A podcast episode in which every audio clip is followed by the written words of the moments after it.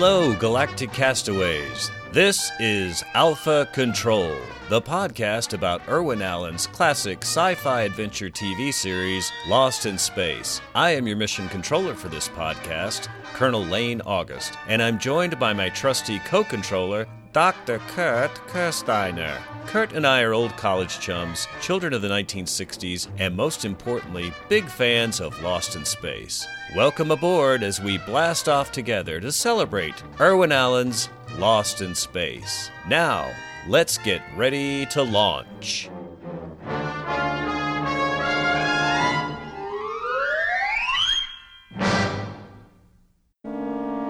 Last week, as you recall, the incorrigible Dr. Smith had once again slipped away from his assigned chores at the campsite. At this moment, however, neither he nor the other members of our space family were aware that they were shortly to encounter an incredible mechanical creature from a far distant alien world.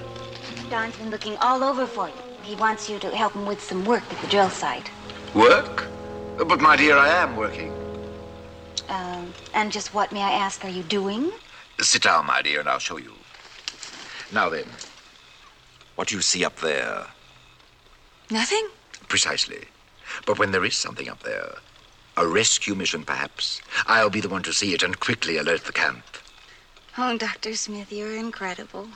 Absolutely incredible. Indeed. Don't you ever want to leave this ghastly planet? Of course I do. But it's living in a dream world, Dr. Smith, to ever think a rescue mission from Earth can ever find us here. Perhaps not from Earth. But at this point, I'd welcome any form of intelligent life that might conceivably help us. Hands across outer space, so to speak. I think I better let you get back to your work. Oh, yes, yes, my dear. Eternal vigilance, yes.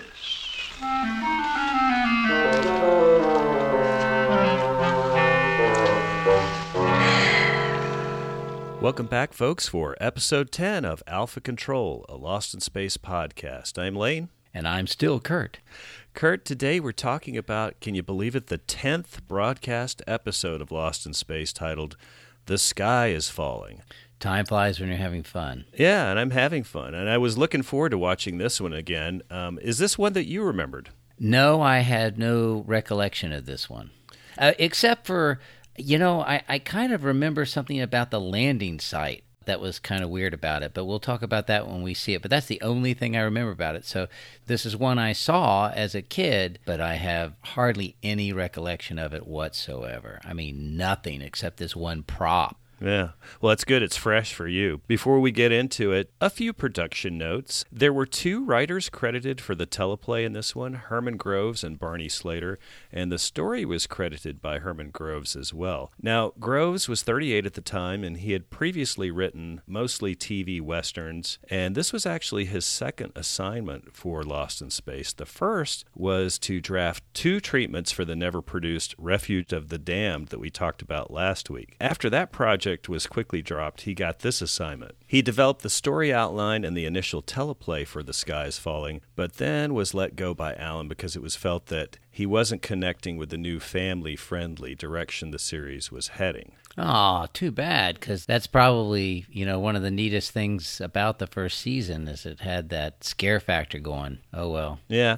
Well, he did go on to become quite the prolific television writer. He worked on a variety of series, uh, as varied as Vegas and Battlestar Galactica, but as far as I could find, he never worked for Allen again. My God, if he did Battlestar Galactica, he was overcompensating for trying to be too family friendly. I thought that series was just painful to watch. That little kid with the robot dog, I mean, I always wanted to shoot it. Yeah, I've put a lot of that one out of my mind, so some of that stuff I don't really remember. The other writer, Barney Slater, was 42, and he wrote 22 episodes of Lost in Space, second only to Peter Packer. He was a well respected movie screenwriter, but by this time, he had fully made the transition to writing for television. Allen brought him in to do a rewrite of Groves' original script, and the direction that he gave Slater was to get some more action into it and tone down the seriousness of the plot. And to me, the story still comes off as not that action packed or lighthearted. So you're saying he said add more action and make it less serious. Correct. Okay. Yeah. Well, it's hard to. I, I thought it was a pretty serious plot. This one, uh, was. So I, I, I can't imagine how it could have been more serious. Yeah. Well, Slater would go on to also write one episode of Time Tunnel, but he was pr- quite prolific on Lost in Space. The director was Sobey Martin, who was 56, and you might recall he's the director who had the reputation for shouting action and then quickly falling asleep in his director's chair. No comment on, on his directing ability, but he was he was well liked by Irwin Allen. That actually makes sense, though. You know, Yeah. I mean that that explains why the aliens don't talk. You know, so he could just say action and he could take a nap while they're doing their scenes because it's all nice and quiet. The episode was filmed from the 19th through the 26th of October, 1965, and this was the second effort for Martin on Lost in Space. He had directed The Hungry Sea, and he was the first to finish an episode on schedule, and he more or less did it again on this episode, even without the benefit of all that pilot footage. He finished at six and one quarter days of shooting, and as I say, Martin would be rewarded for his efforts with a total of 14 directing assignments on Lost in Space. The episode aired on Wednesday night, November 17th, 1965, and there was no summer repeat. All the regular characters are featured on this one, and we got three guest stars tonight. Don Matheson was 36, and he played the father of the alien colonists, who we only discover at the end credits is named Rethsnow. Rethsnow, that's hard to say. Um, before starting his acting career, he had served with distinction in the Korean War, earning a Bronze Star Medal and a Purple Heart for bravery in action. After the military, he- had a, a brief career as a police officer in Detroit, and he left that life to pursue a career as an actor. He only had a couple of small roles before starring in this episode of Lost in Space. He did uh, an episode of The Alfred Hitchcock Hour and McHale's Navy. And he would actually come back later in Lost in Space in the second season to play the android IDAK in the episode Revolt of the Androids. Now, apparently, mm, yeah. Uh, Allen liked Matheson, and he would later uh, feature him on an episode of Voyage to the Bottom of the Sea. And eventually, he was cast for Land of the Giants in the recurring role of Mark Wilson. He got paid a whopping $750 for not saying a line of dialogue in this episode. Yeah, I uh, I wonder if he uh, knew that going in. I mean, you know, he thought this was going to be its big break, and then it's sort of like, so uh, where's my dialogue here? You know, here's your script, and it's, you're standing here and you're giving this expression. I, I kind of like to see the script. You know, I mean, the mime direction must have been kind of interesting. Yes, I, it must have been. Playing the alien mother, Moella, was the French born former model Francois Ruggieri. She was 27, and as you say, without any dialogue either, she didn't have to worry about her French accent. She had done two episodes of Voyage to the Bottom of the Sea before this and went on to perform in several other well known TV series of the era, including The Wild Wild West. Mission Impossible, and later Night Gallery. She only got $350 for her part in this. Oh boy, somebody's got a big lawsuit brewing here. And finally, the nine year old Eddie Rosson played the alien boy named Lunan. He was one of those child actors who never graduated to adult roles. His credits for TV and film ran from 1961 through 1968, with the most notable roles in the movie Cool Hand Luke and the TV series The Fugitive. now tell me something that's unusual about this child actor. Did he actually grow up and not overdose from drugs or something, or? Uh, actually, it's a sad story. He died young, and I don't recall exactly what. Uh, I think he died at the age of like 32 or 34. I'd have to check to be sure, but it was it, it it was something. I don't know if it was an accident or something like that, but it wasn't directly related to the fact that he never went on to be an actor. But that's kind of a that's kind of a downer. It's uh, something about child actors. I mean, if you really don't want your kid to die in a nursing home, just push them into a career in acting, and you know you'll be lucky if they make thirty. It seems to be a trend for sure. Yeah, very sad. Of course, Bill Mumy and the Lost in Space crowd is an exception to that. I mean, they've all done quite well. I mean, as far as decent lives and everything. Yes. Yeah. So- Thank goodness. Okay, well, let's get into the story here. The teaser opens with the narrator catching us up from last week's cliffhanger. We see Dr. Smith reclining next to a rock when Judy approaches to tell him that Don has work for him. Of course, he explains that he is working, watching the skies for any sign of a rescue ship. Yes, and of course, uh, Smith is dutifully not only watching the skies, but spinning his tales at how hard he's working to alert the family of the future rescue attempt, which he's he's going to spot any moment now. But Judy's not having any of that. No, she's resigned to the idea that there'll never be a rescue ship for Earth. And Smith says, well, perhaps not. He'll take uh, help from anyone, even aliens. And he uses that phrase, hands across outer space, which was kind of an allusion to that old uh, phrase, hands across the water, that described cooperation between Europe and the U.S. after World War II. And there were a lot of other things that reminded me of sort of the Cold War tensions of the 1960s between the U.S. and the Soviets. But I did think it's ironic that Smith says in that statement, you know, oh, he'll take help from anyone because as this story unfolds, he's cast in the role of sort of the hawkish nativist. Well, uh, you bring up the hands across the water and hands across the universe, and that ties into something that we joked about not too long ago that we didn't mention in the, the derelict story which is that we've always gone off the assumption that Smith was working for a foreign government, but we never mentioned the possibility that maybe he was working for a foreign entity, as in outer space entity.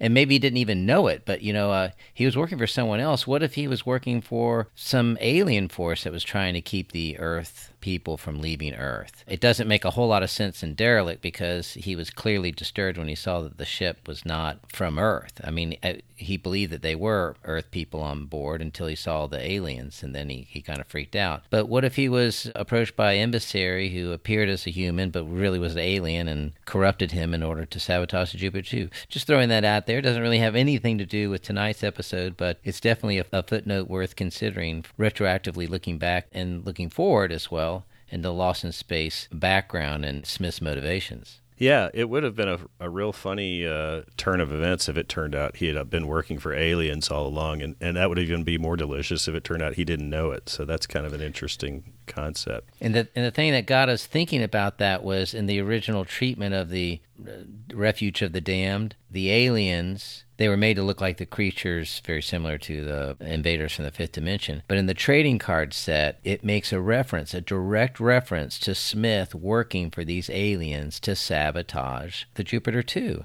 So there is some basis for it, although you can never trust trading cards for having the inside scoop on a show story because sometimes they just make the stuff up, you know. Oh, is that right? They just sure. somebody at the trading card company yeah. just writes that. Uh, yeah, if you go and you get the Outer Limits card set, you're not going to find anything similar to the actual. I mean, they just you you'll just see pictures and they inspire some wild story by the copywriter. But for the most part, uh, it did seem like there was a lot of stuff in there that was taken directly from the show, and including the fact that the Jupiter 2 leaves on October 16th, is it, 1997? And, uh, you know, they had a lot of details that were clearly taken from the script. So they had the ability to use story ideas from the script. That wasn't a problem, as it was with some of the other card series where they, they went off the reservation and just made things up whole cloth. So, uh, uh, an inter- interesting concept. I don't know how you would ever find a, an answer to that question, but it certainly is an interesting question. Yeah, it really is. So, in any event, Judy decides to leave Smith to his quote work, and no sooner does she depart than we hear a strange mechanical sound, and the robot warns us Approach of alien object. Approach of uh, alien object. Do be still. Can't you see I'm trying to relax? Another word and I'll remove your power pack. See this little crab like droid approaching, and Smith is frozen in horror. It wobbles right up to him in that goofy claw that it's got. I mean, it's kind of menacing, really, actually. It just, the claw practically grabs his lip and he screams. Keep away from me! From me, get away. Oh, please, please, I'll do anything you want, only let me go. Ah! Ah!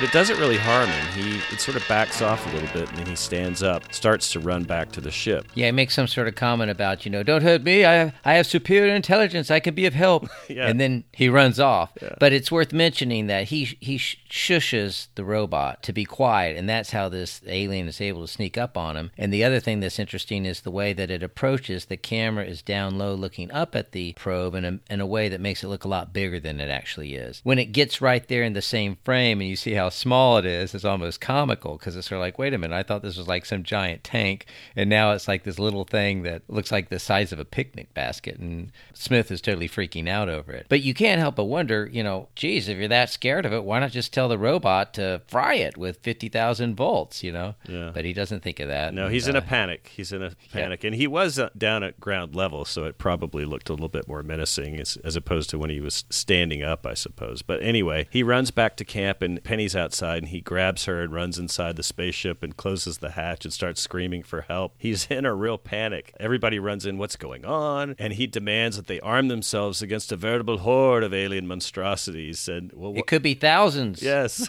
And it says, Well, what did you see? Well, I, it, it defies uh, description. And uh, John sort of seems skeptical, but I love this line. Smith boasts that he has extrasensory perception when it comes to danger. I guess takes one to know one, I guess. Yeah. Sure, and then uh, then the the creature comes into view. I say creature, but it's basically this little uh, oversized uh, toy in the eyes of uh, Will and Penny, but to Smith it's this giant monstrosity.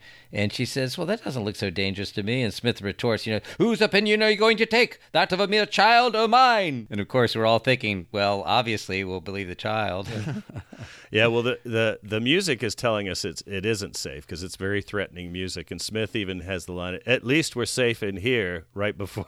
before Oh. Yeah, Don, Don pipes in, uh, It's dematerializing. And Shock, Yes, Shock it's is a great out. effect. It not only does it dematerialize. At first, it dematerializes, and you go, "Whoa, that's kind of cool." But then it rematerializes inside the craft. So suddenly, what you know, we were kind of getting calmed down about, yeah, even Penny doesn't think it's that scary and everything. But now this thing can basically just go through solid steel doors, and if it can do that, who knows what else it can do? I like how everyone is instinctively backing away, and then uh, sure enough, we have to wait as we go to opening credits to find out what's happening. Oh dear.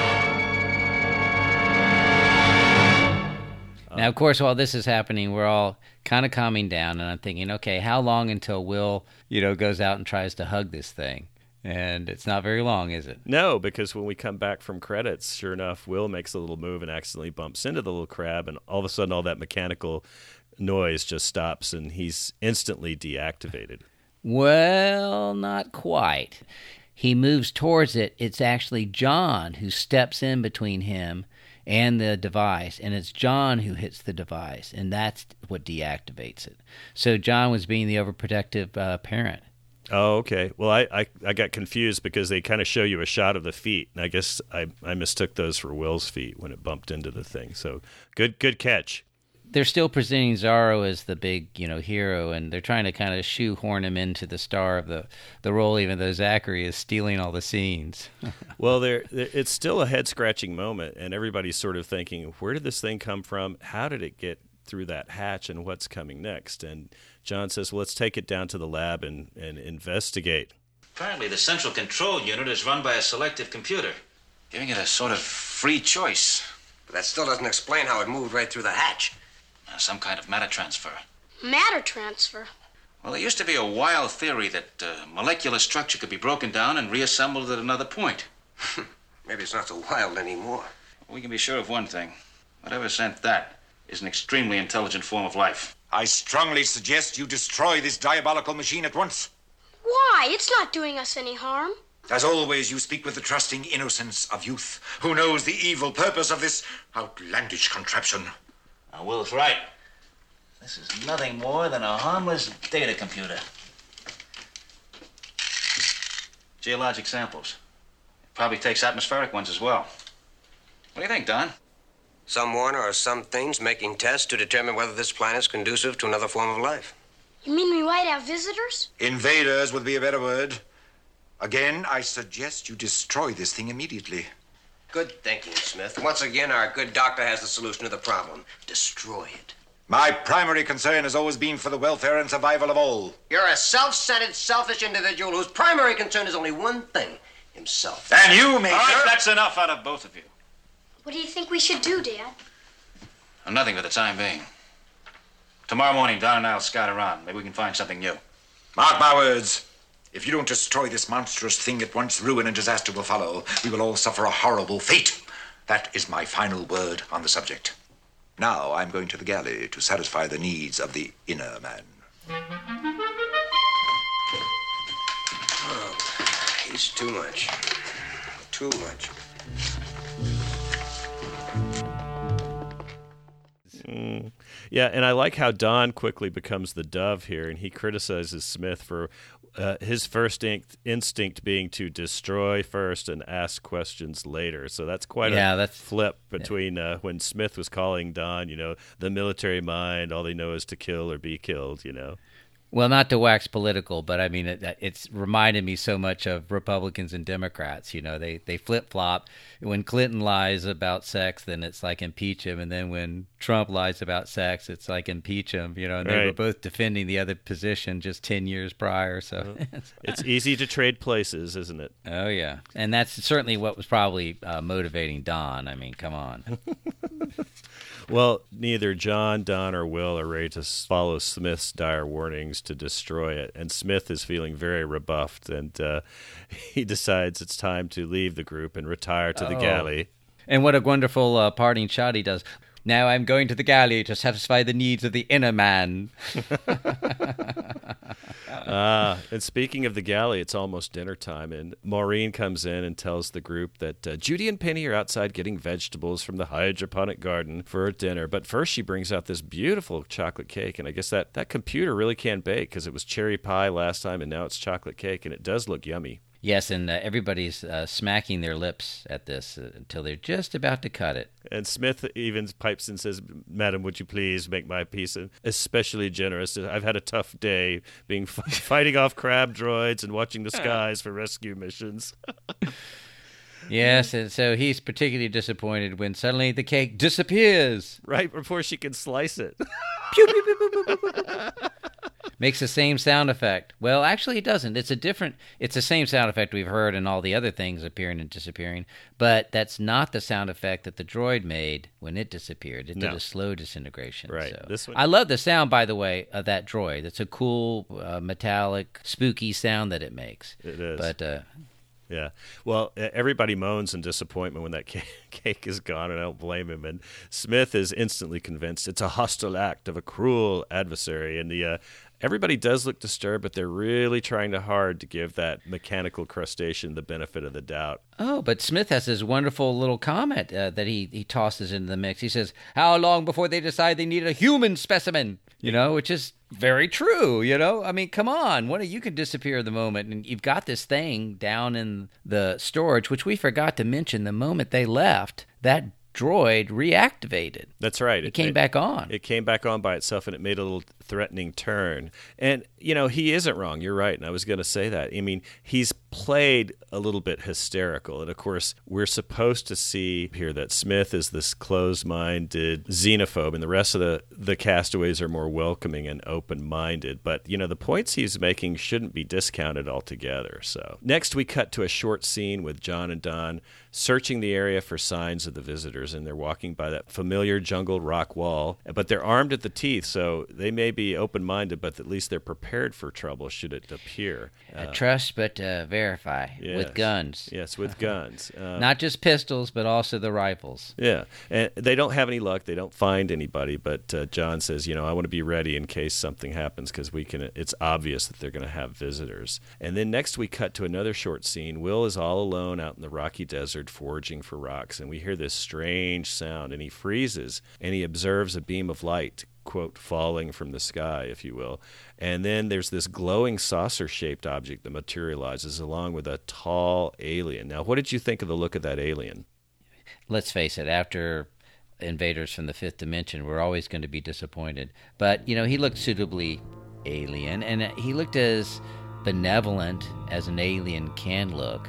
You know, he had the golden hair with the, I think it was a turtleneck sweater and uh, gold chain on him with an amulet. You know, I mean, it's just, it seemed almost something taken out of central casting for the angel of light type of alien. Yeah, well, Matheson said in the book, he goes, you know, he he didn't really like the job they did with him. It wasn't the costume so much, but they put a ton of white pancake makeup and frosted and brill creamed his hair, and he he described the look they gave him as a cross between a dead Incan and an Apache. he didn't Huh. think it looked very alien like, but the, the jacket that he's wearing, that Nehru jacket and the medallion, those were all costumes that were used by those aliens at the end of The Unaired Pilot that we never got to see in this episode. So they recycled that. There's good old Irwin recycling again. Oh, yeah. hmm So um, before we go to commercial, Will sees all this, and he isn't frightened by the arrival of the alien visitor. He's just a little bit more curious, and he approaches and he starts to introduce himself. The alien is apparently the strong silent type because he merely stares back at Will and doesn't even really act like he understands what Will is saying. And Will gets a little bit spooked by that. You know, I mean, it doesn't scare him if it's this giant machine that just, you know, makes uh, electronic zapping noises, but it does seem to scare him if it's a humanoid who doesn't respond to his questions.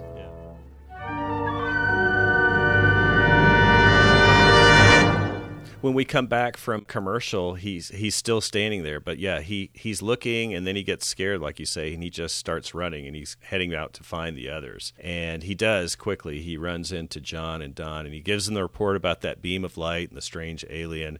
And he can barely get the words out before John gives him a little lecture about looking before you leap and checking with him first. And, you know, the same lecture he gives him every week, and the same lecture he always ignores. Yeah, I thought I thought he had gotten this all worked out when he was telling him when they could swallow last week. But anyway, he gives the report, and they say uh, lead on. They Will takes them to the spot where he saw the alien, and when they arrive, the saucer device is there, but there's no alien in sight. Well, he's hiding right now. Uh, he's probably enjoying the last of that chocolate cake. well, did you notice that John was very quick to figure the whole thing out? The the, the saucer is the uh, this obviously the matter transfer regenerator that reassembles the molecular structure. It's kind of interesting Yeah. how he knows it, all this stuff. Yeah, I'm, I'm beginning to think it's John that's the one that's got the ESP. I mean, he he seems to deduce a lot of things in this particular episode that don't seem to have any don't Yeah. seem to have any uh, advanced knowledge for anybody else, but he just seems to know them. Yes, he's he's very prescient, isn't he? And uh, Will wonders where the alien went, and he hopes that the alien will come back soon. And John says, "Well, that'll depend if he's a friend or an enemy." But uh, then, as they leave, that alien appears from behind a rock, and he's staring intently as the Robinsons depart. And again, music is kind of giving us that feeling that perhaps Doctor Smith is right. These aliens just might be enemies after all.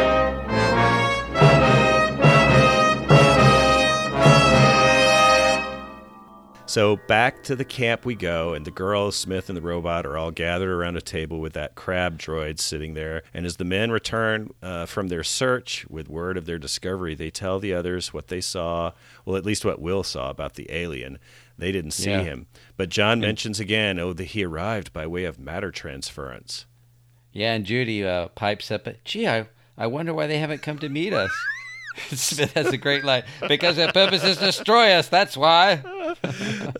oh, yes. And John is quick to counter that the aliens can't be assumed to be hostile, and he stresses a warning to Smith not to make any threatening moves, lest they accidentally start some intergalactic war right off the bat. And Smith reassures John that, oh, don't worry, he's going to roll out the red carpet. Of course, we know better. And just at that moment, right on cue, two more beams of light are seen in the distance falling from the sky. And I thought that was a pretty cool effect that time. It was cool because the beams are coming down through the clouds, and they're not, you don't see where they're landing because they're hidden by the a rocky hill. Uh, and, you know, so it's it was really probably a very expensive animation to do, but it sure added to that sense of nervous anticipation. And I love that Smith uh, he comments ominously that it's practically raining aliens. It's positively raining aliens.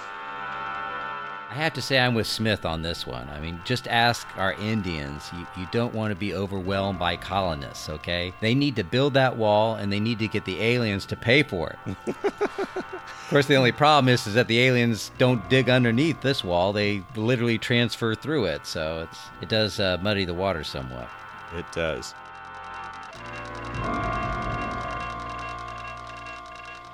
If you were endowed with emotions, my mechanical friend, you would no doubt be filled with curiosity about why we're here. Well, I'll tell you. We are going to the campsite of the alien visitors. The question's obvious. Why? Because they are people of a superior intellect, and so am I. You have yet to answer the question. One reason is that we have so much in common. They will get along well with me, and I with them. We can be of great help to each other. One hand washing the other, as you have said. Exactly. All right, my metallic crustacean. Go back where you came from. And you, my friend, you will await my return. Here.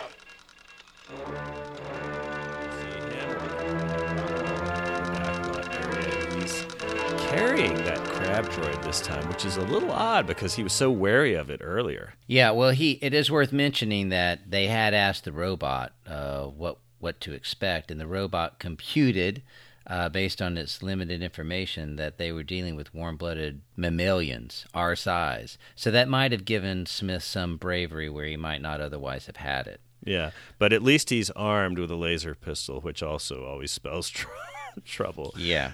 Well, if anybody could be a, uh, a interstellar collaborator, it's Dr. Zachary Smith. I'm sure he'll he'll do the uh, human trader race proud some way somehow. He arrives, and we see the aliens have quickly set up a little campsite of their own. And I thought their their little campsite was kind of interesting. What did you think? That's the thing I remember. Now, it's possible they did this with a lot of different campsites, and that's what I'm remembering. But I just remember as a kid how weird it was to have this round circle where the sand is suddenly basically melted away, and they're in this flat area. Now, of course, now I recognize it's because they're on a soundstage and they just swept the sand away. But as a kid, you know, you're trying to make sense of this and like, why in the desert would it like burn this like smooth area where they're having this little campsite? So it it fascinated me then, and it, it's something I still remember. Yeah, and there's also a cool part. The there's this huge rock formation at the backside of their little campsite. You saw that? Yeah, yeah. it- It, got melted through the rock too. Yeah, it's almost like a smooth finish. Like the the beam of light came down and it, it melted that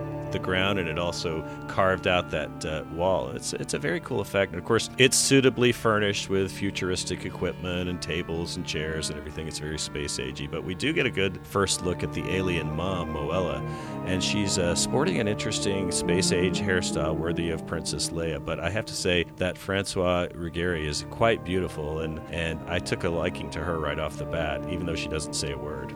Well, you know, I told you I didn't want to wax political, but somebody's got to say this.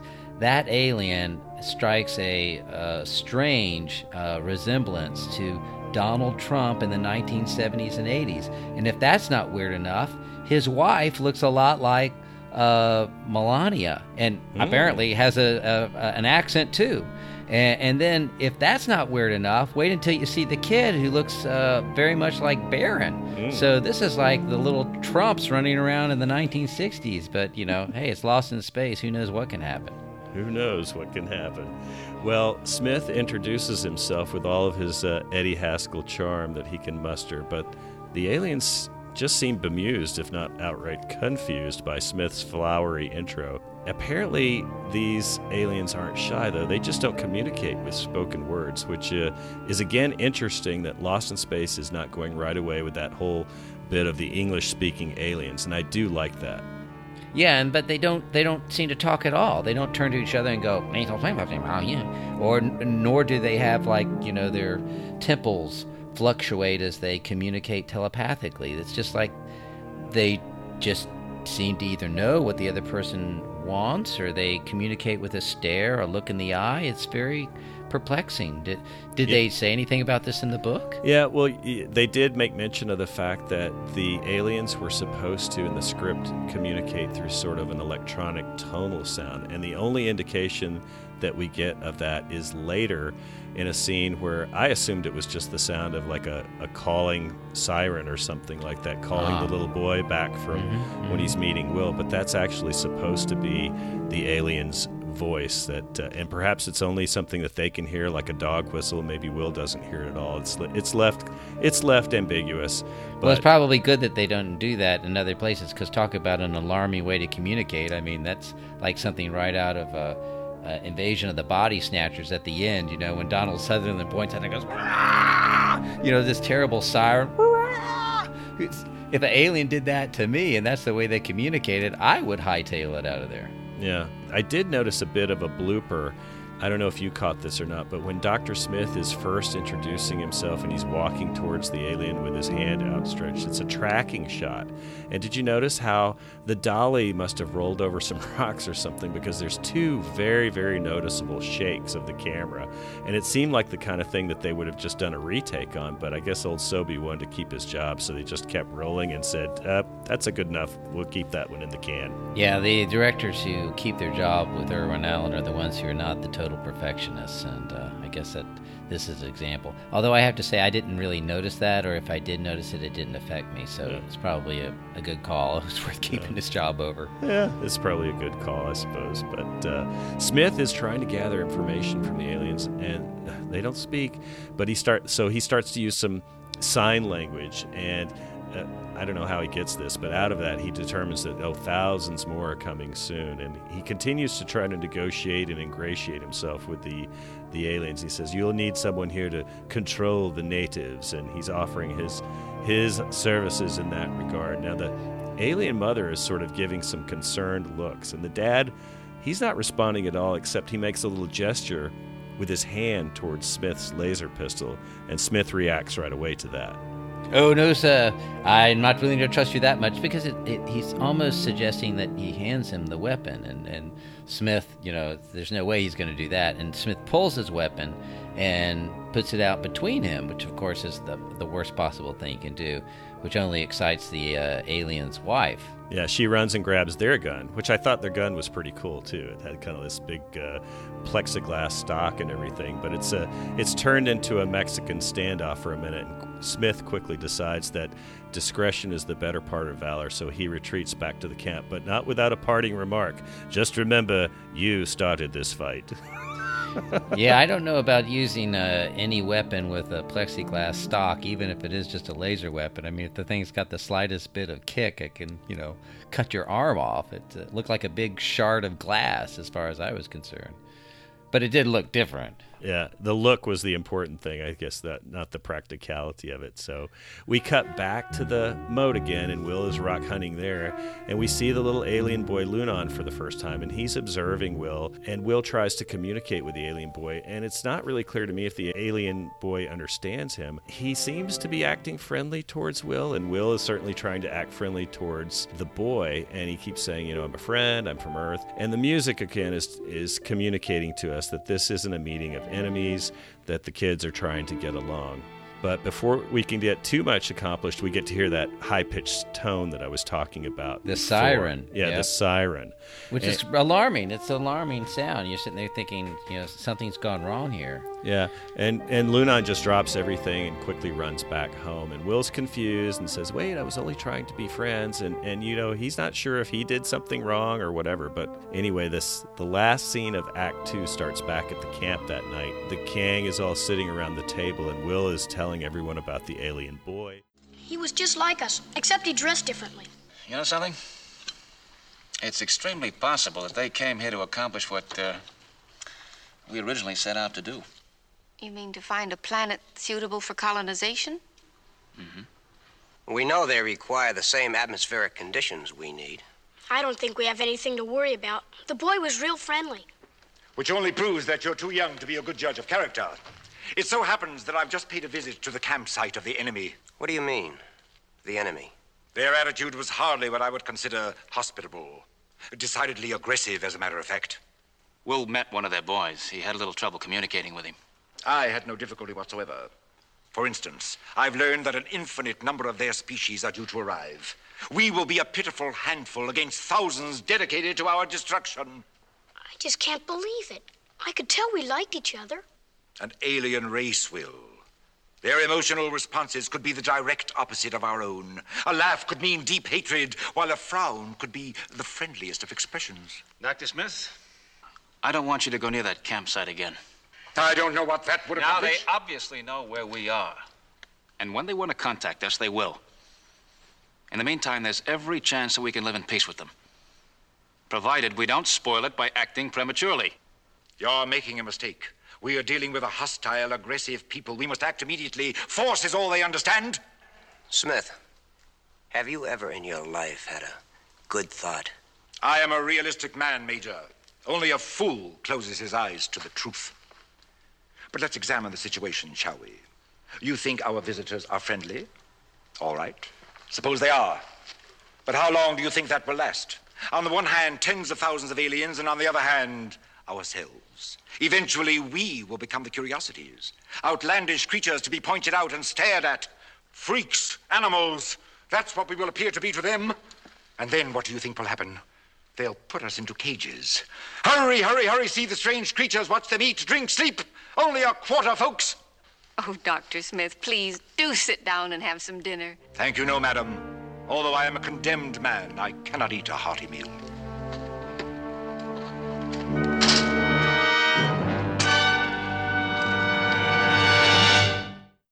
Yeah, and they're going to treat the humans like like freaks. Yes. They'll just be little curiosities to round up and put in a zoo. Yeah. And, and the things he's saying, like you say, is like in, in an alien culture, a smile could mean deep hatred. That's not ridiculous. How do they know? And the aliens uh, could, in short time, outnumber the Earthlings. And even if the aliens aren't openly aggressive in time, they could start to regard the Robinsons as threats or curiosities. So I know that we're supposed to think Smith is being absurd and, and alarmist and everything, but the things he's saying aren't actually all that outrageous. I mean, they are something that should be considered, but. Uh, know, it's, it's like the old adage, you know, you're not being paranoid if they really are out to get you. And, uh, you know, th- these sorts of things do happen. You know, we weren't exactly very pleasant to the Indians, as I alluded to earlier, and uh, all because the uh, the ones on the beach welcomed our pilgrims that started their eventual right. ending. So, yes, oopsie yeah. daisy. Yeah, We're, we do not learn very much from that, do we? No, no. Uh, Don comes back with a great rejoinder. He says, "Smith, don't you ever have a nice thought?" So, Act Three starts off with a series of short scenes. We're going to jump back and forth with different looks. The first, we're back at Will's rock hunting spot, and Lunon approaches Will again, and he has something with him this time. It's a small ball, and he approaches Will and he offers the ball to him, and he motions for him to throw it away, which is a little confusing to Will, but eventually he does throw it away, and it's kind of cool because it's sort of like a boomerang. It flies away and then flies back to him. I thought that was kind of neat. Yeah, it's reminiscent of that scene where Luke Skywalker is doing his uh, practicing the lightsaber with the flying ball that shoots a little photon uh, blast at him or whatnot, and it just floats around and uh, comes right back to you. What kid wouldn't love something like that? Oh, yeah, I sure would have liked it. But the moment of cosmic friendship is soon spoiled because Will must have some allergies. He sneezes, and Lunon instantly becomes ill, and he just almost practically collapses. Yeah, I mean, talk about fast acting uh, germs. I mean, Mm. this stuff didn't even have a chance to uh, wiggle up his nose before he literally grabs his chest and falls. Yeah. So Will helps the weakened alien boy to shelter in a nearby cave. It seems like there's always a handy cave somewhere in Lost in Space. And we jump back to the Jupiter, and Maureen is concerned now because she can't find Will. And John walks in, and he doesn't seem concerned at all, and he's sort of humoring her. But she can sense he's worried, and, and she says, uh, You know, well, I'm just a little bit worried. And John says, Would you like me to go out and hunt for him? And she says, Yes. so. Yeah, and it, she she issues the most laughable line of the entire episode, which is something along the lines of, "It's just not like Will to disobey me." Right. I what? no, not Will. And what's to worry about? I mean, you know, he's probably off just befriending another giant cyclops or something. But no, they, uh, like you say, Zorro gives this very uh, knowing smile, like, "Oh, okay, I'll go. You know, I'll humor you." Right. And uh, he agrees to go find him. Yeah. So then we cut to the alien campsite, and we're having a similar scene play out there. The the alien mother, she's also worried because it's getting late, and her son hasn't returned either, and she's sort of trying to keep herself busy. There's some mugs on the table with some sort of steaming stuff in there, and she doesn't. Yeah, hot hot smoothie, hot alien smoothie or something, spinach sauce. Who knows? Yeah, something very cosmic, very uh, otherworldly. And the alien father tries to comfort her, but we sense that she's not going to be able to relax until her son's back in her arms either. So then we cut to the cave, and Will is doing his best to tend to the sick alien. He keeps talking to him without really knowing if the alien understands, but that's good because at least we, we get to hear what Will is thinking. And he says something like, you know, both their parents are going to be worried about them, but he doesn't feel like he can leave the little boy alone in the cave by himself. So they're just going to have to hunker down until either somebody finds him or Lunon gets well enough to travel, I suppose. So Now, was it just me, or did didn't that appear like that rock formation was the exact same cave that they went into when they found the lost city? Yeah, well, it it does look sort of similar, at least the the entrance to it. I'm sure, Sure. I'm sure it's probably the same cave. They just redress it multiple times for different purposes. But yeah, I could have sworn it. Uh, you know, you add the lightning bolts and and the chariot, and you have that same scene as before when they go Mm. in there. But I did have a question for you too. I thought Will at one point had told us he always carries a radio for just such emergencies. I wonder why he doesn't have one now. Because that's at the bottom of the uh, quicksand pit. Oh yes, I forgot about that. So uh, next we cut. Oh, but uh, here's a question for you: If he always carries the walkie-talkie, why did his father and his mother go out in the chariot looking for him? Why not just turn on the walkie-talkie and call him that way? Hey, good point. Uh, well, yeah. Then we couldn't use all that good chariot footage we had from the pilot. You know? Exactly. Uh, so now we see John and Don are searching for Will, and the alien dad is out searching for Lunon, but neither parent has any luck. And I think the the alien dad doesn't he find the ball that uh, Lunon was throwing earlier? So that's sort of giving him a sign that hmm, I wonder what happens. But Yeah, uh, it sort of uh, brought back those memories of yeah, the somebody finding the floating flower after Frankenstein had drowned the child. You could see that he was concerned, and you felt for him. And Yeah. you know, th- this whole juxtaposition of the human family and then the alien family, and they're both worried about their son. It's effective. I oh, mean, it really is. It, it really is. And you know, it- you can uh, you can see why if you found that yourself, put yourself in his position, you'd be willing you'd be willing to think the worst all of a sudden. You'd be pretty nervous about the whole situation. As a matter of fact, when they were there at dinner, you know, they can't. The wife can't get the husband to eat. Both families, I seem to recall, have lost their appetites. That's right. That's right. The alien boy does look pretty sick, though, and he's laying on this bed of moss. And we cut back to the Robinson campsite. And now night has truly fallen. Will's not back. And Smith is outside alone with the robot. And this is this is probably one of my favorite Jonathan Harris scenes of this entire episode because he begins this nice little soliloquy explaining the next stage of his plan to get the Robinsons to finally realize they have an enemy at their gates. What time is it? 1932 hours. I mean the real time, not that ridiculous space jargon. It is 32 minutes past seven. Well past seven. And our little Will still hasn't returned, eh? One might almost suspect foul play. Existing evidence does not bear out that supposition. Evidence? What do I care about evidence? I need every tool at my disposal. Those aliens will have us in cages if we don't destroy them first. Existing evidence does not. No, shut up. If the Robinsons were to believe that their son was in the hands of the alien, they might finally take the necessary action.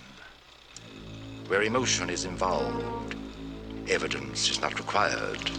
Only the right word in the right ear at the right time.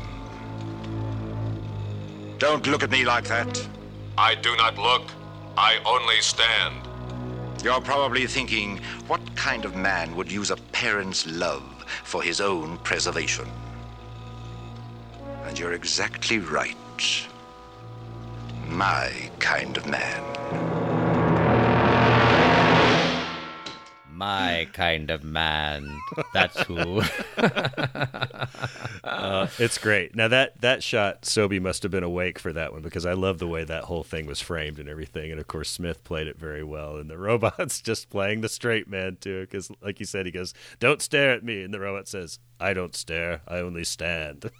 uh, it's a great back and forth, and then that leads us into the next scene, and, and we're really going to jump back and forth quickly here between the aliens and the humans. We're we're on the lower deck of the Jupiter, and Maureen is sort of nervously occupying herself, and Judy tries to reassure her that John will be back soon with Will, so don't worry. But then. Dr. Smith arrives and he's all sunshine and smiles and he's starting to put his little plan into effect and he, he compliments Maureen on her bravery, which kind of confuses her at first. Yeah, he uses some line comparing her to Spartan parents, you know, who would rather their children come back on a shield than without it. You know, he doesn't reference that line, but that's what the, the Spartan parents are famous for. They, you know, they're willing to sacrifice their own children. And Mm. Maureen's kind of uh, she she gets a little bit uh, offended by this, but she hasn't figured out what his angle is. Right. And she is also terrified and worried about it too. I mean, he is definitely throwing fuel on the the worry fire. Oh, he is because he says you're it, it, that. That's the whole point. He says I'm, I'm so I'm so amazed at your bravery in the in the face of uh, what must be almost certain ghastly fate that has befallen her son in the clutches of those aliens. And she sort of lamely replies that, well, there's no evidence to, to fear the worst, but her tone is sort of telling us that she's starting to doubt as well. And then right at the end, before he, he departs, he goes, well, perhaps you're right but who knows? Our only option is armed confrontation with the enemy. uh, Such a piece of work. He is. He really is. The, that little party is interrupted because Penny announces that John and Don have returned, so everybody starts to come up to see what's happening. It's interesting. John just walks right by Smith, who's trying to pipe up, I have a suggestion. And he doesn't say a word. And then it's Don's turn to take up for the boss, and he, he turns his frustrations on Smith as I keep your opinions to yourself, Smith. You know, Don is really steamed, but Smith yeah. says, you know, it's obvious where Will is, and it's in the one place that you haven't bothered to look the alien campsite. And he's right. Well, that I mean, he's right in that that is the obvious place, but of course, Will isn't there. But that would be the logical place to look. I mean, if you're looking for a lost child, I mean, come on. Right. He's right. You know, and you're right too. He isn't actually there, but they haven't checked there.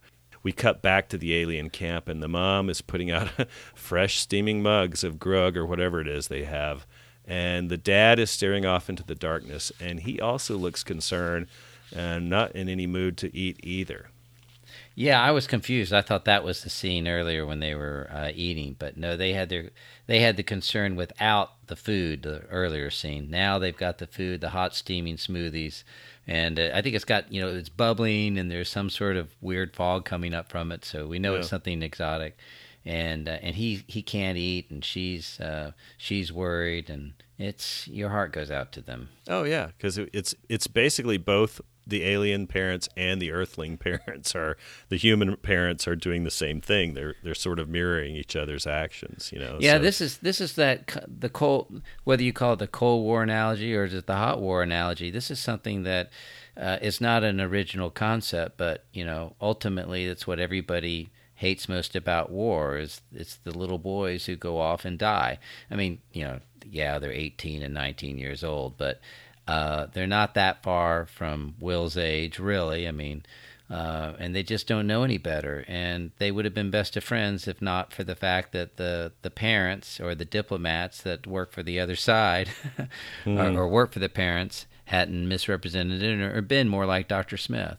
But you know, you say that, but at the same time, Smith has got his his reasons too, and and you know they are kind of being foolish by letting their guard down. But yeah, we with the next we get another scene, and this is all designed to push Maureen over the edge because Penny approaches Maureen while she's sitting in the galley, lost in thought, and Penny's worried about Will, and she's especially worried because Smith has been sowing those seeds of doubt in her as well, and she admits that. You know, she agrees with Dr. Smith that they're making a terrible mistake by not going to the alien camp to, to look for Will. And she says Judy agrees. And we can see in the look in her eyes, she doesn't she doesn't really agree with Penny, but Maureen is starting to weaken, and she says, "Well, we'll worry about that. Let's uh, let's put everything away." She pops into the cabin where John is lying on the bunk on his back, and he says, "I'm I'm not asleep." I'm not asleep. I know you weren't. I was just waiting for you to tell me. I was thinking about Will. So is everybody else especially you. John, maybe you should go to the alien camp. I thought of that too. One moment it's yes, next no. You see, if we were if we were on Earth, I'd know exactly how to handle the situation. But in this alien world with alien people, an alien morality. I know. It'd be just too easy to make mistakes. And I wouldn't want to do anything that we'd all be sorry for later.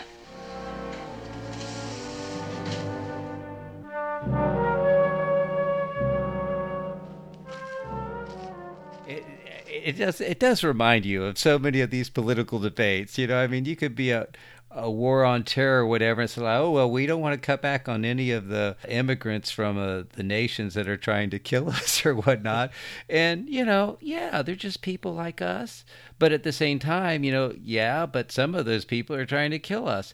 And it's it's not a simple uh, yes or no answer, is it? I mean, both sides have got their point on this thing. But John is acting like, you know, we know what characters we would associate him uh, uh, up in Washington with, who simply just refuse to even admit the possibility that the other side may have some evil intent for us. You know, and what's the harm in going and seeing if your kid is with the other family?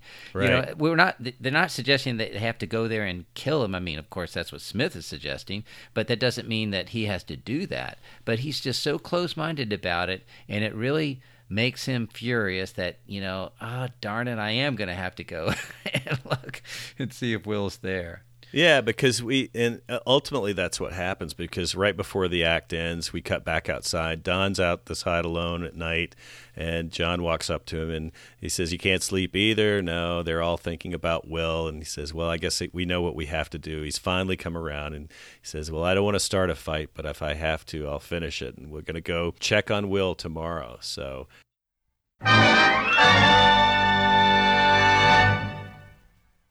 when we get back from the break, the final act starts the next morning. The boys have resolved to go to the camp, weapons and all. And before they depart, an irritated Smith complains that uh, he's not happy that they had to wake him up so early, and he's glad that they're going. But why does he have to go? We're going to find out why he really has to go. But he sounds like the, the worst person in the world, or off world, to take with you on one of these diplomatic missions. I mean, nothing good could come out of it. yeah. Uh, he even says something like, "I'm a scientist, not a fighting man." And, in uh, fact, yeah, he actually says, "I'll only be in the way," you know. well, you can go for moral support. Don chimes in, and uh, I like this little bit though. Right before they leave, there was a little moment. Judy starts to say something to Don, but before anything mushy can happen, we can hear the CBS censors putting the brakes on that. So it's just sort of a knowing glance they give each other as they head off to uh, meet at the alien camp. Yeah, and then then we cut to the the cave, and Will is telling Barron, or I guess the Star Child, that he's going to try to take him back home at this point. It's sort of like, okay, well you've you've been there all day. He's not healing on his own. What took you so long to get to this point? So now they're going to make out to try to find the camp where yep. the, the parents are. Yep. Next, we see the men approaching the alien camp, and Smith is appearing very agitated and nervous. It's uh, telegraphing something that's going to happen later. And the alien parents, I don't know if you noticed this, they seem like they're in red, red alert. They're just standing still, mute as ever. And the mood is very tension filled as the Robinsons approach. I noticed they have a little cutaway scene. The alien mom, she grabs her weapon and takes cover behind a rock. John is approaching the, the alien dad, and that's Jittery Smith and Don are back a little bit. And John warns once more no shooting unless he starts. Yeah, which of course is like telling uh, Will, you know, you stay here and don't don't follow me. Of course, you know that's mm. the reverse psychology with Smith. Smith's going to pull that trigger one way or the other. Yeah. Well, John approaches and he's he's really striking a non threatening pose. He's got his pistol holstered, his rifle is just slung across his shoulder, but the alien dad has already got his weapon aimed at Robinson, and it's really tense. And John stops a couple, again, John's playing the peacemaker, as you say. He stops a couple feet away from the alien dad, and he makes another peaceful gesture. He ceremoniously unslings his rifle and unholsters his pistol, and then dramatically drops them to the ground. Which is a, it seems to me to be a little hollow because they can see over his shoulder that Smith and, and Don are aiming two weapons at them. You know, they've only got the one. And uh, it just seems like, uh, you know, maybe you should have had them lower their weapons and put them on the ground too, but, you know. I think he's being, yeah, he, it's a symbolic gesture more than anything else. But the alien does respond by lowering his weapon. Now, his wife is also back there behind a rock, ready to, to cover him if need be. So John starts trying to indicate through sign language that he's looking for his boy, but the alien seems to be confused and, no, no, I'm looking for my boy. He sort of gives a different little height symbol with his hand. It, they do, it doesn't seem to be going well. And suddenly, Smith sees the alien mom sort of pop up from behind the rocks, and he panics, of course, and fires. Fortunately, he misses her, and that does start a firefight. Oh, she fires at him with what I'll call the gyro ray because it, it sends kind of one of these, these Cheerio type laser donuts at him, Mm. and it, it Yeah, burns that was a hole cool. in the rock above him. Yeah, and it makes a cool sound too. Yeah. So uh, that was a fun animation. They got their money's worth in the special effects department this time. Yeah, I liked all, I liked all that, but Pandemonium is really broken out now, and uh, John manages to run back to cover with Smith and Don, and he's not happy. Yeah, but you got you got to give Smith credit. I mean, he called this one right. He said himself, "I'll only get in the way." Touche. But John is not happy with that trigger happy performance. And Smith says, Well, I, I saved your life. And he says, You lost your nerve. well, fortunately, Will saves the day here because he arrives right at the perfect time with the uh, little Barron uh, or the, the Star Child to reunite with the family. Yeah, he's he hears the sound of the fighting and he pauses and he he lays uh, the child down and he says, "I'll be back." And he runs towards the sound of the cannon, so to speak. And when he gets there, he informs his dad and the other men about the sick alien boy. And Smith chimes in, "None of this would have happened if it hadn't been for you." And he's sorry he that he had to stay out all night, but he says he couldn't leave the boy alone. And John forgives him quickly and he makes a command decision finally. He's going to go get the boy and bring him back to the aliens for one final peace offering. And he hopes, he hopes he can make them understand this was all just a big misunderstanding. Yeah, this is John talking right now. But then Don Don chimes in, "You can't. They'll think that you had them all along." Yeah, which is a it's a good point. Yeah, and and John says, "Well, we got to try." So you know they go ahead and uh, he he takes the child and he's going to approach the aliens. And I think I think also uh, uh, some I think John actually says Smith is right. Soon there'll be thousands of them, and now is our only chance. Right. That's right. He finally gave Smith a little credit for taking his point seriously, and he says that we've got to do something, um, and so he does it. And So, it's- so he's going to approach with the, the child in his hand, and he's going to extend his germ-covered hand of friendship to to Trump. Uh, probably Yeah. sneezing it just beforehand. He literally ca- carries the boy in both hands. So if any of the germs that uh, Will gave him is now you know triple. Yeah. Well, it reminded me of the way he did that. It almost reminded me of how you would t- take a, a, a lion cub back to its mother. You know, sort of he's sort of slowly lowering the child. He doesn't come right up to him. He he drops him about two or three feet away. He doesn't drop them. He let, sets them down, and the mother runs out and she clutches her son in relief. And then, then, before we I love on, this. she looks up and points an angry finger at John, and it's sort of like. Joe Hughes! And we have to go back to commercial one more time.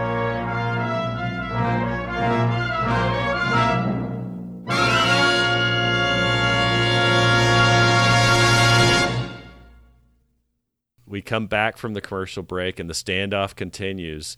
And at the last second, Will runs out to save his dad. John sort of pushes him out of the way, but. Uh, no, Will, no. Right, right. Oh God, it's very tense. And the alien dad looks like he wants to shoot John, but he hesitates. And then the little alien boy gets up from his mother and he walks towards Will, and the two boys shake hands, and everyone is relieved. Yeah, give me another dad- dose of those germs, there, Will. Thank you. Maybe his immune system finally kicked in. Who knows? But the alien dad lowers his gun and he eventually drops it to the ground as well. Uh, he approaches John, and John picks up the alien's weapon and hands it back to him. And so this is where, though, I thought the show's really the biggest misstep was for me because we don't even really have any time to enjoy this kumbaya moment. The alien family, they all sort of clustered together, and in a second, from nowhere, another alien beam comes down and zaps them away, along with all their gear, their furniture, even their steaming little mugs are gone. And it's sort of like, well, that was really abrupt, and it's, it was really awkward too, didn't you think? Yeah, yeah, it was pretty abrupt. You know, it's sort of like they they take the germs and they run. You know, uh, Mhm. but then again, I guess you know uh, the big climax has occurred, so they're going to wind this thing up quick. Uh, You know, I was just surprised that the wife was the one. I mean, she clearly wanted her husband to shoot John at that point. You know, and I was just reminded of the old the female is the deadlier of the species. you well, know? you know, don't they always tell you you never get between a, a mother bear and her cubs or a mother lion? Yeah, they're very protective of their children. So I guess that that sort of makes sense. And again, we don't know how the what these aliens' uh, morality is like or their their instincts or whatever. But one other point I wanted to make that I thought was just this is just something that occurred to me.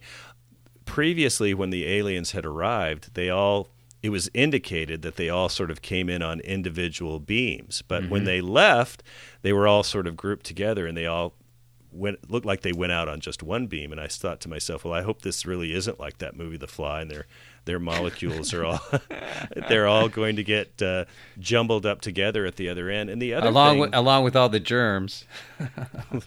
well, maybe the beaming kills uh, kills all the germs. Who knows? But the other thing is now it's never explained, and it's just one of those random thoughts that came to my head. Do you did you envision that they were actually beaming all the way from their home planet, which, oh, by the way, we find out is the planet Tauron, I guess, because Professor Robinson, when he's wrapping everything up, is telling us the Taurons have no resistance to our germs. But did you get the idea that they were beaming down from a ship that was in orbit, or were they coming back from the planet? Again, it's speculation, but I had always assumed that they, they were beaming directly from their world.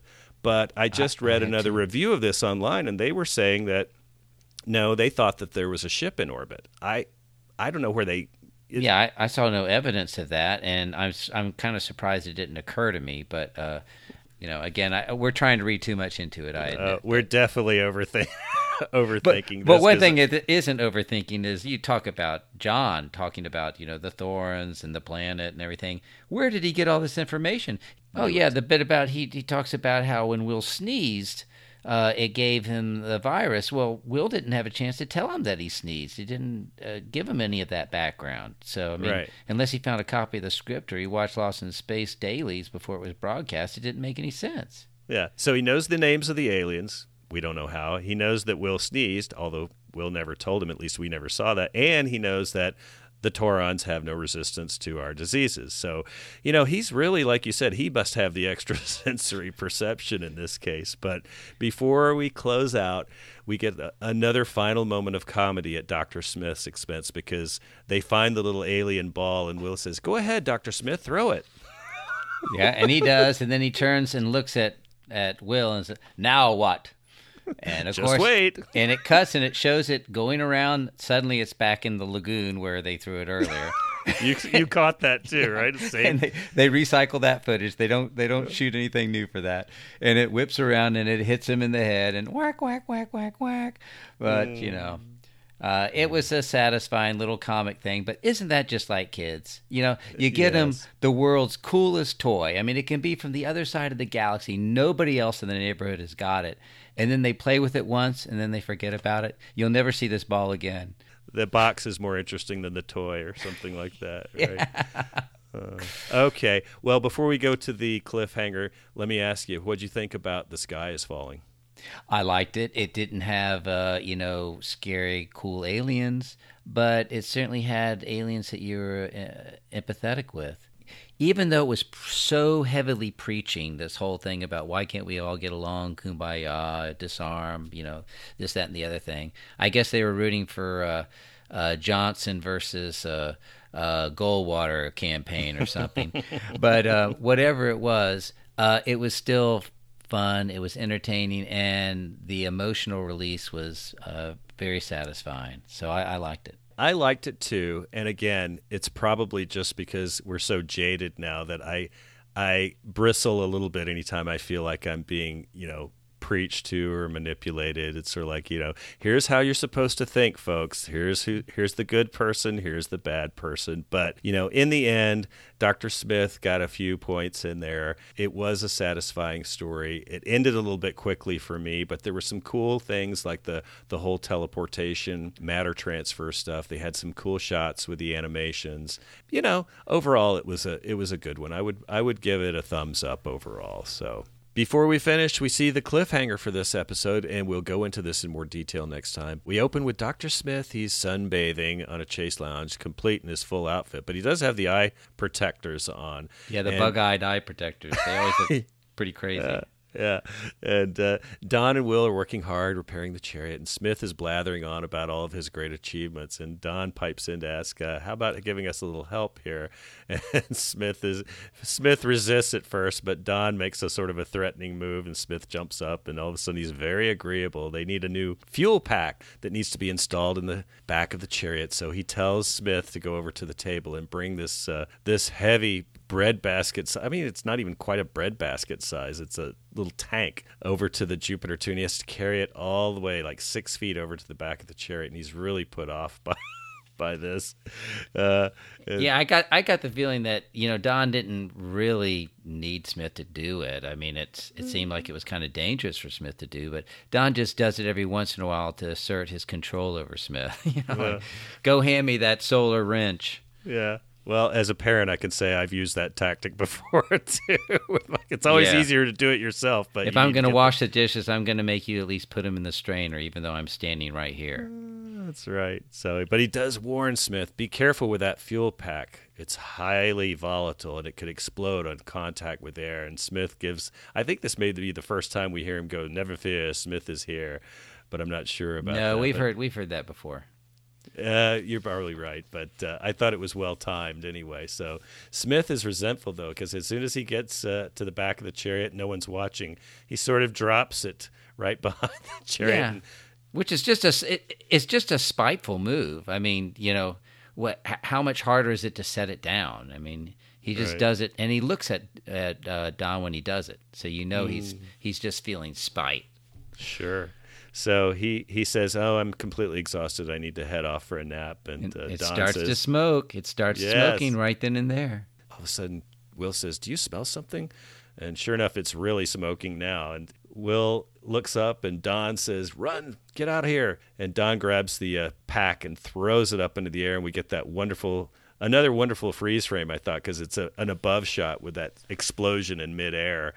We go to freeze frame, and we're warned to stay tuned next week to find out what's going to happen as we go to end credits for "The Sky Is Falling." Yeah, it's kind of interesting. They call this episode "The Sky Is Falling," and they end it with them throwing something up in the sky, but it's kind of the other way around. Yeah, we will have to find out what happens in the end. I'm I'm sure it's going to be fun. So for now, that wraps up this episode of Alpha Control. Join us again next time when we will be reviewing the eleventh episode of Lost in Space, titled "Wish Upon a Star."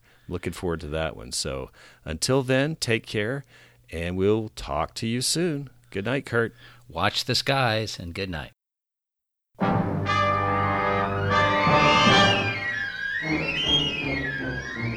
Thanks, fellow galactic castaways, for listening to the Alpha Control Podcast. Please leave your comments or questions on our Facebook page, Twitter, or email us at alphacontrolpodcast at gmail.com.